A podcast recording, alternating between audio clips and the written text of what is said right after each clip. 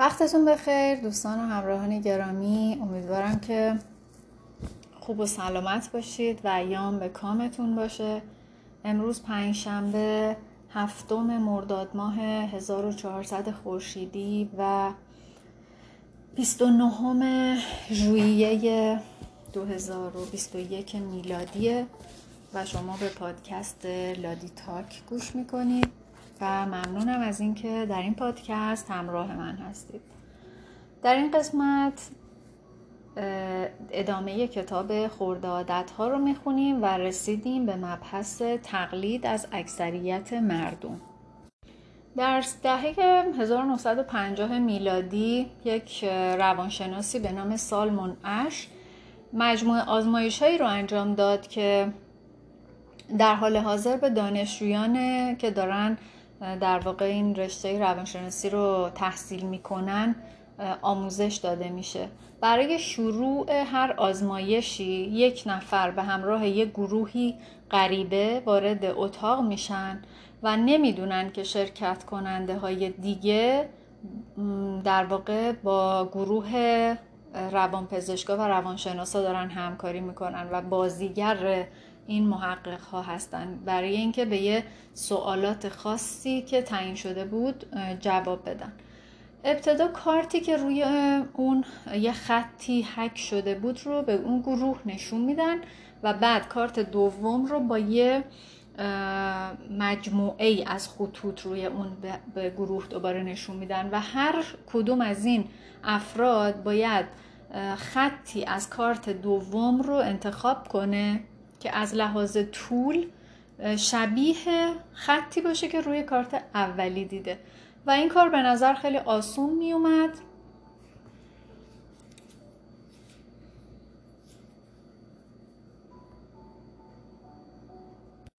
و اسم آزمایشش هم پیروی از هنجارهای اجتماعی بود. در واقع روی این دوتا کارت رو کارت اولی که یه دونه خط بود و رو کارت دومی که چند تا خط بود کاملا مشخص بود که طول خطی که در واقع روی کارت اول هست با یکی از اون خطوط که رو کارت دومه کاملا یکی اندازش. ولی وقتی که اون گروه یعنی آدمایی که تو گروه بودن و دستیار روانشناسا بودن و بازیگران این آزمایش بودن اصرار می‌کردن که اندازه دو تا خط متفاوته. اون شخصی که آزمایش داشت روش انجام می‌شد به جای اینکه به عقل خودش و به اون چیزی که دیده اعتماد بکنه نظرش رو تغییر می‌داد و با جمع همراه می‌شد و اصرار می‌کرد که اندازه این دو تا خط با هم دیگه متفاوته.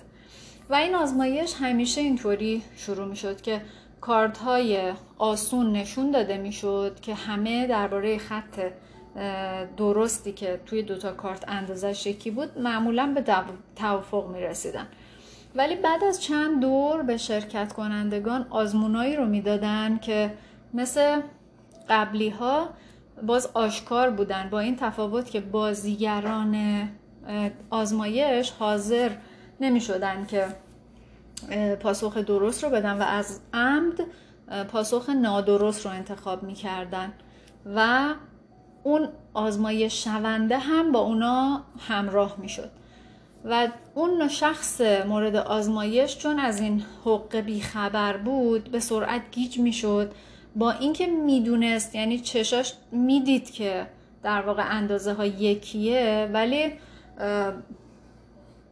علائم تعجب و استراب نشون می‌داد از خودش و حتی از روی استراب داشتن زیاد میخندید. پاسخ شرکت کننده های دیگر رو دوباره تو ذهنش بررسی می‌کرد و وقتی که می‌دید که همه شرکت کننده های دیگه دارن همون پاسخ نادرست رو میدن با اینکه پریشانی که در خودش احساس می‌کرد هی زیاد می‌شد به چشمای خودش شک می‌کرد. یعنی باور نمی‌کرد که اون چیزی که داره با چشم می‌بینه و درسته اونو باور نمی‌کرد. حرف اون بقیه رو در واقع اظهار می‌کرد در حالی که خودش از در اعماق قلبش می‌دونست که این چیزی که داره میگه غلطه.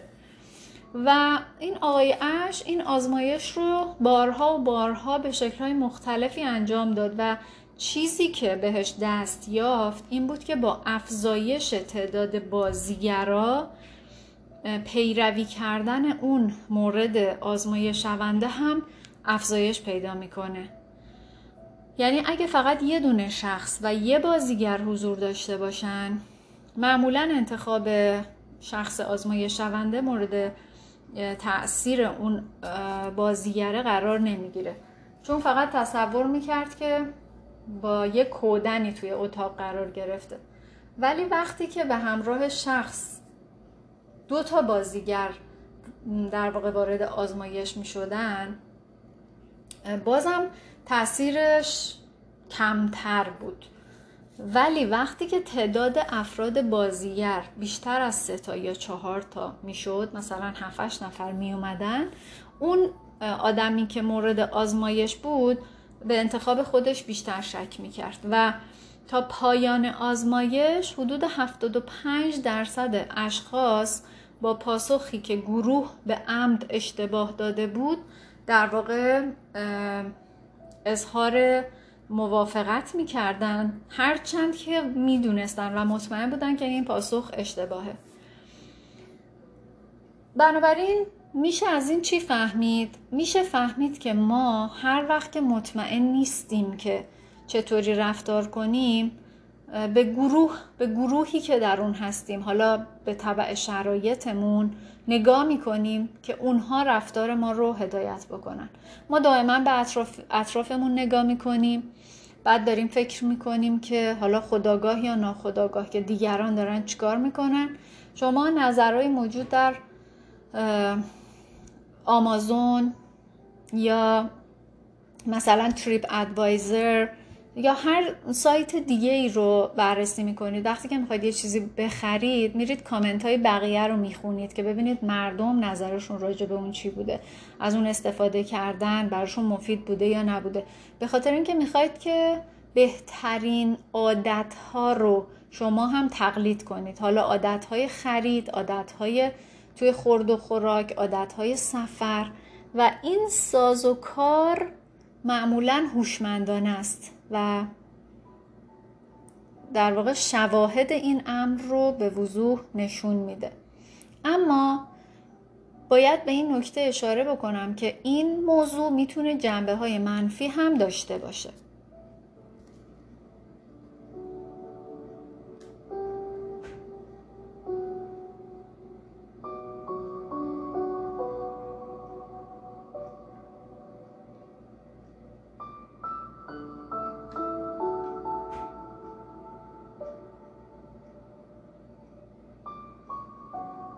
در اغلب اوقات رفتار عادی جمع رفتار درست فرد رو تحت تاثیر قرار میده. مثل همین مثال این آزمایش که براتون گفتم.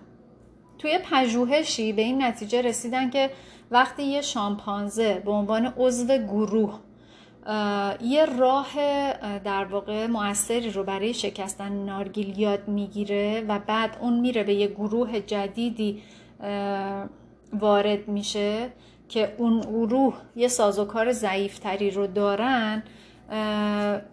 اون شامپانزه با اینکه اون راهو بلده بازم نمیره اون چیزی رو که بلده به اونا یاد بده. میره ببینه که اونا چیکار می‌کنه و با اونا همراه میشه.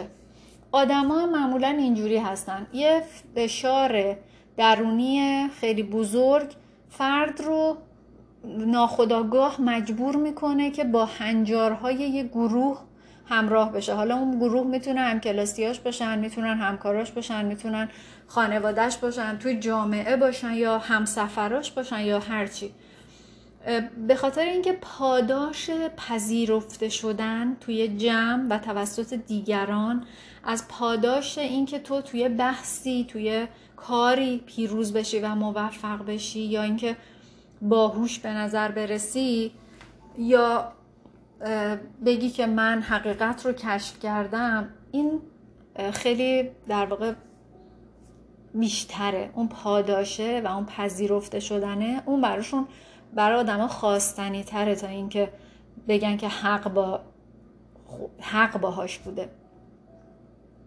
بنابراین ما به عنوان گونه انسان خیلی وقتا ترجیح میدیم که همراه با جمع باشیم با اینکه می‌دونیم که اون جمع داره اشتباه میگه و دوست نداریم که درست بگیم یا طرف حق باشیم ولی تک و تنها باشیم.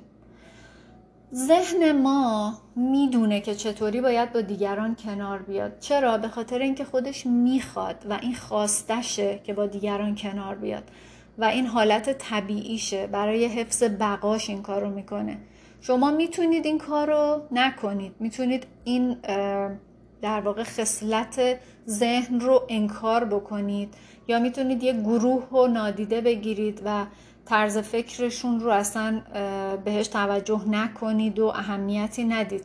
اما این کار همینجوری یه شبه انجام نمیشه و شما اگه می‌خواید این کار رو بکنید باید تمرین بکنید. به خاطر اینکه همیشه حرکت در خلاف جهت یه فرهنگ یا یه عرف توی هر جامعه ای که باشه نیاز به یه تلاش دوبله و دو برابر یا سه برابر داره. اگه تغییر عادت ها به معنای تغییر گروه باشه اون تغییر برای شما معمولا غیر جذاب به نظر میاد. ولی زمانی که تغییر عادتی به معنای پذیرفته شدن توی گروهی باشه ناخداگاه این تغییره براتون در دسته جالب ها قرار می‌گیره و شما می‌تونید خیلی راحت این کار رو انجام بدید.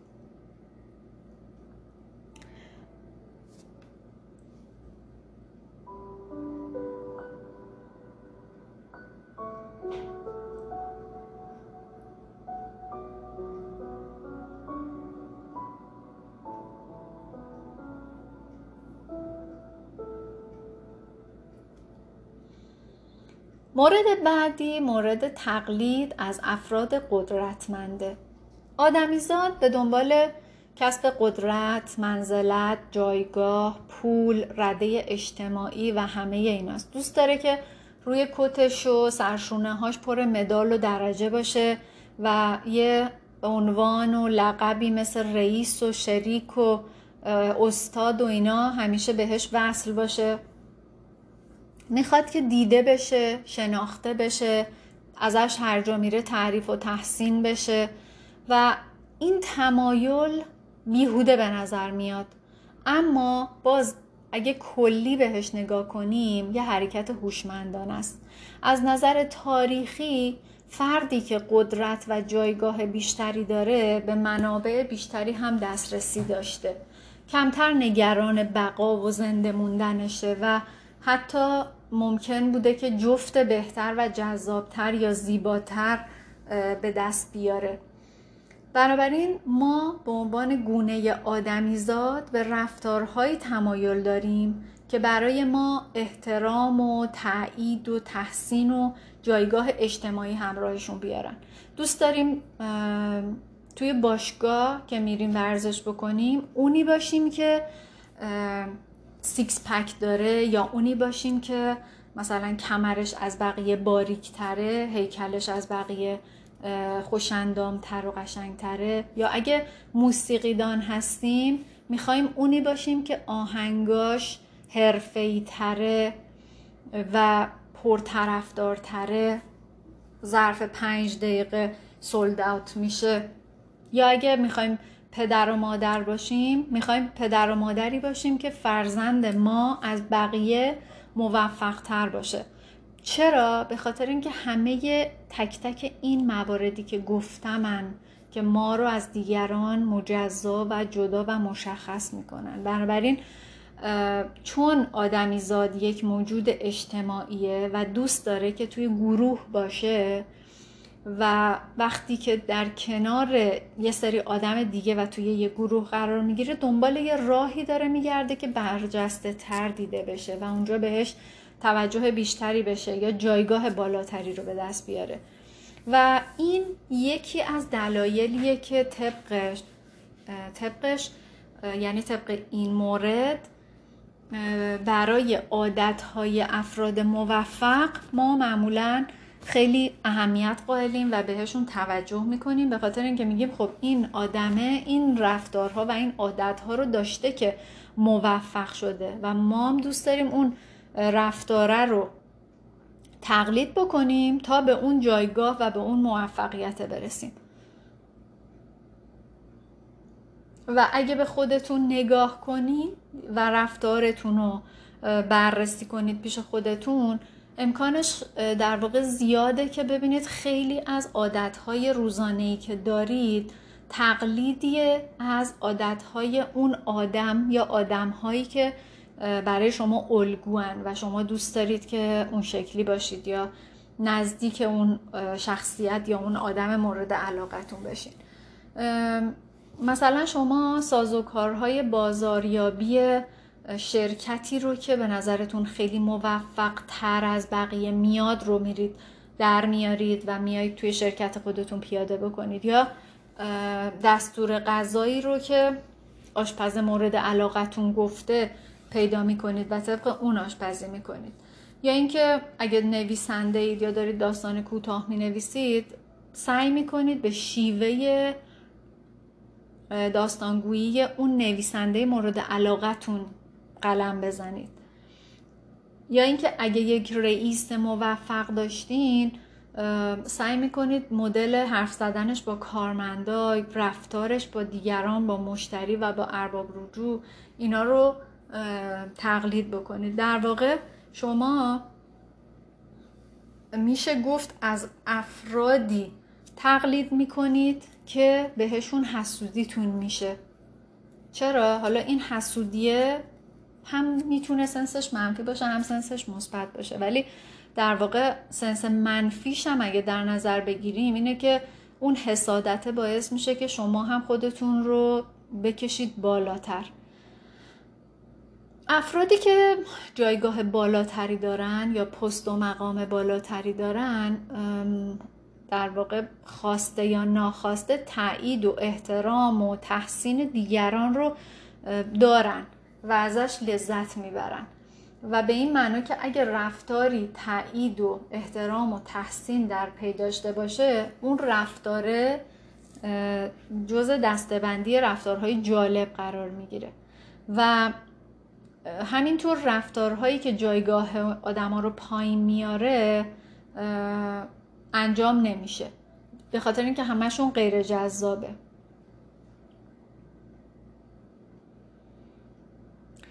فرض کنید توی محله الان اینجا در مونتریال شهرداری همه رو موظف کرده. کسایی که خونه هاشون جلوش یه چیزی شبیه حیات کوچولو داره یا حیات پشتی دارن همشون باید چمن بکارن. همشون باید چمنا رو کوتاه کنن یا اگه حسار می‌زنن حساراشون مرتب و تزئین شده باشه. چرا؟ به خاطر اینکه نمی‌خوان محله چهرش چهره شهریش و معماری شهریش خراب بشه و آدم ها هم به طور ناخودآگاه می‌بینید که حتی تو این مورد هم دارن با هم رقابت می‌کنن. به خاطر اینکه نمی‌خوان توی اون محله بگن که خونه فلانی با چقدر بیریخ بود یا چمناش نامرتب بود یا باغچش گلکاری نداشت و همه دارن به بهترین شکل ممکن این کار رو انجام میدن. چون دوست دارن که تحسین بشن و دوست دارن که تایید بشن. یا اینکه فرض کنید یکی وقتی که میره مادرش میره خونشون پا میشه خونه رو تمیز می‌کنه مرتب می‌کنه گردگیری می‌کنه گل می‌ذاره تو گلدون همه چی رو آماده می‌کنه. چرا؟ یا حالا هر مهمون دیگه به خاطر اینکه دوست ندارن آدما که مورد قضاوت قرار بگیرن و دائم به این فکر می‌کنن که الان دیگران درباره من دارن چه فکری می‌کنن. و رفتار خودشون رو طبق این پاسخی که توی ذهنشون به این سوال میدن اصلاح می‌کنن.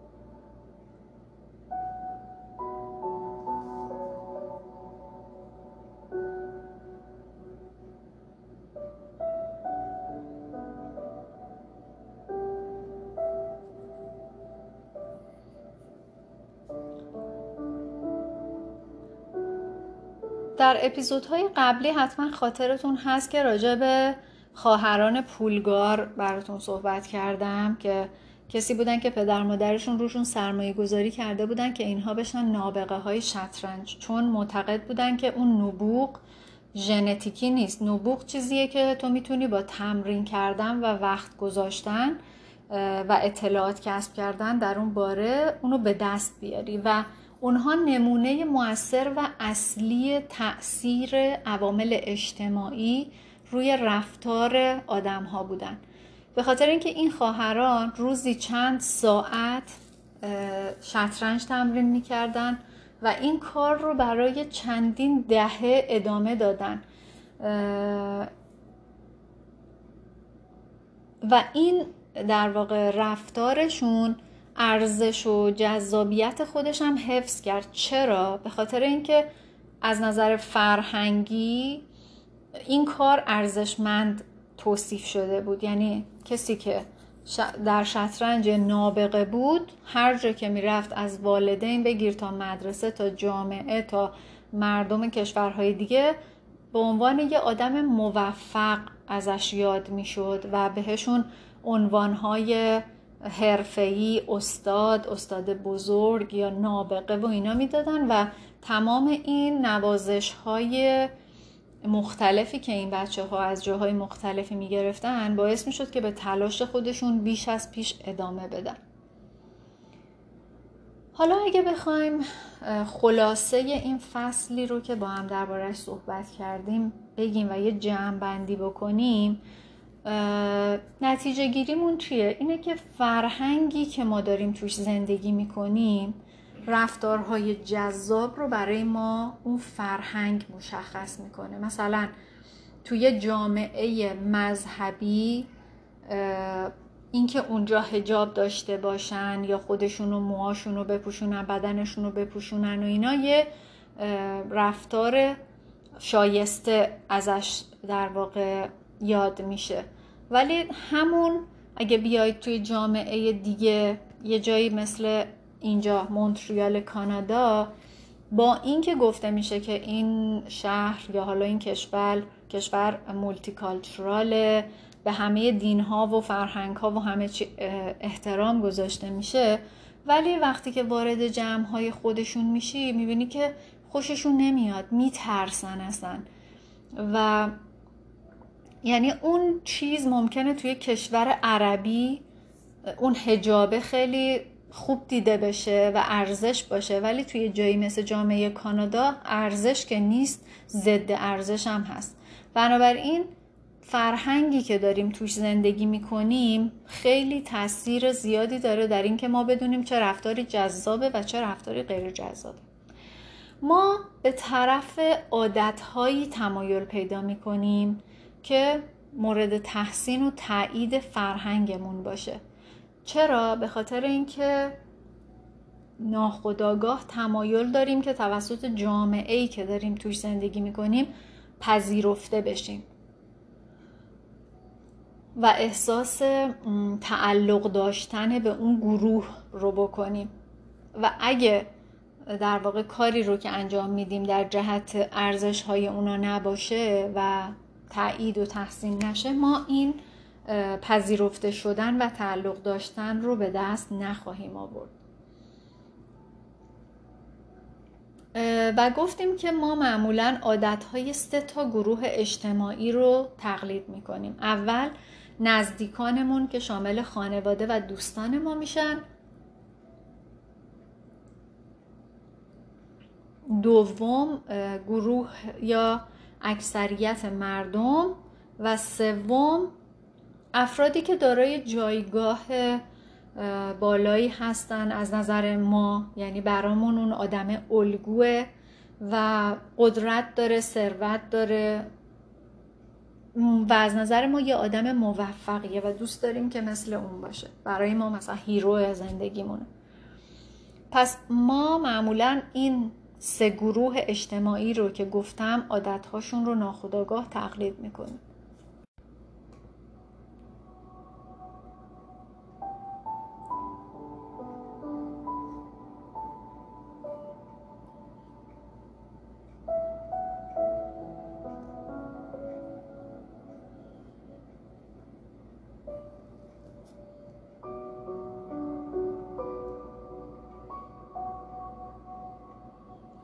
یکی از تاثیرگذارترین راه ها برای ایجاد عادتهای بهتر که به عنوان یه میانبر می‌تونیم ازش استفاده کنیم چیه؟ اینه که به یه فرهنگی بپیوندیم و ملحق بشیم که اولا رفتار مقبولی که از نظر ما مقبوله یه رفتار عادی باشه اونجا و دوما که با اون گروه و با اون فرهنگ نقطه های مشترک داشته باشیم.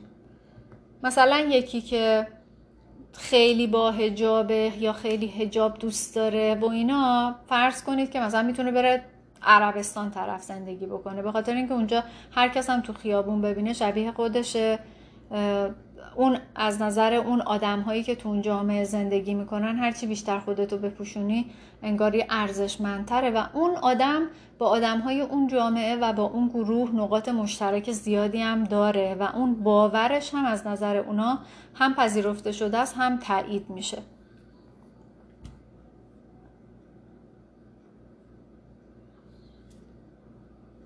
و همینطور فهمیدیم که رفتار عادی و حتی اشتباه یک گروه و یه جمعی از در واقع مردم بر رفتار درست و مورد قبول یک نفر غلبه پیدا می‌کنه. ما بیشتر وقتها به عنوان آدمیزاد ترجیح میدیم که همراه جمع باشیم و توسط اونا تایید بشیم یا پذیرفته بشیم و اشتباه کنیم تا اینکه طرف حق رو بگیریم و حقیقت رو بگیم و تنها بمونیم.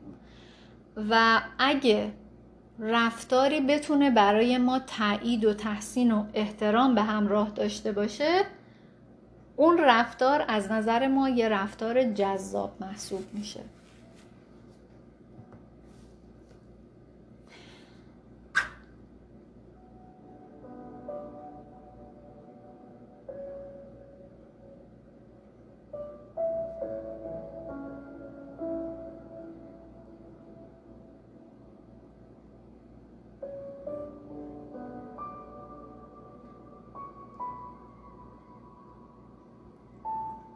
دوستان تا اینجا کتاب خورده عادت ها رو با هم صحبت کردیم و رفتارها و تقلیدهایی رو که ما انجام میدیم رو دربارهش صحبت کردیم و رسیدیم به فصل دهم که فصل ده رو در اپیزود بعدی دربارهش صحبت می‌کنیم و عنوانش اینه که چگونه عامل عادتهای بد خودمون رو پیدا بکنیم و اونها رو اصلاح بکنیم. امیدوارم که این اپیزود براتون کاربردی باشه و بتونید از مطالبش استفاده بکنید. تا اپیزود بعدی شما رو به دستان پرنور و عشق پروردگار میسپارم و بدرود.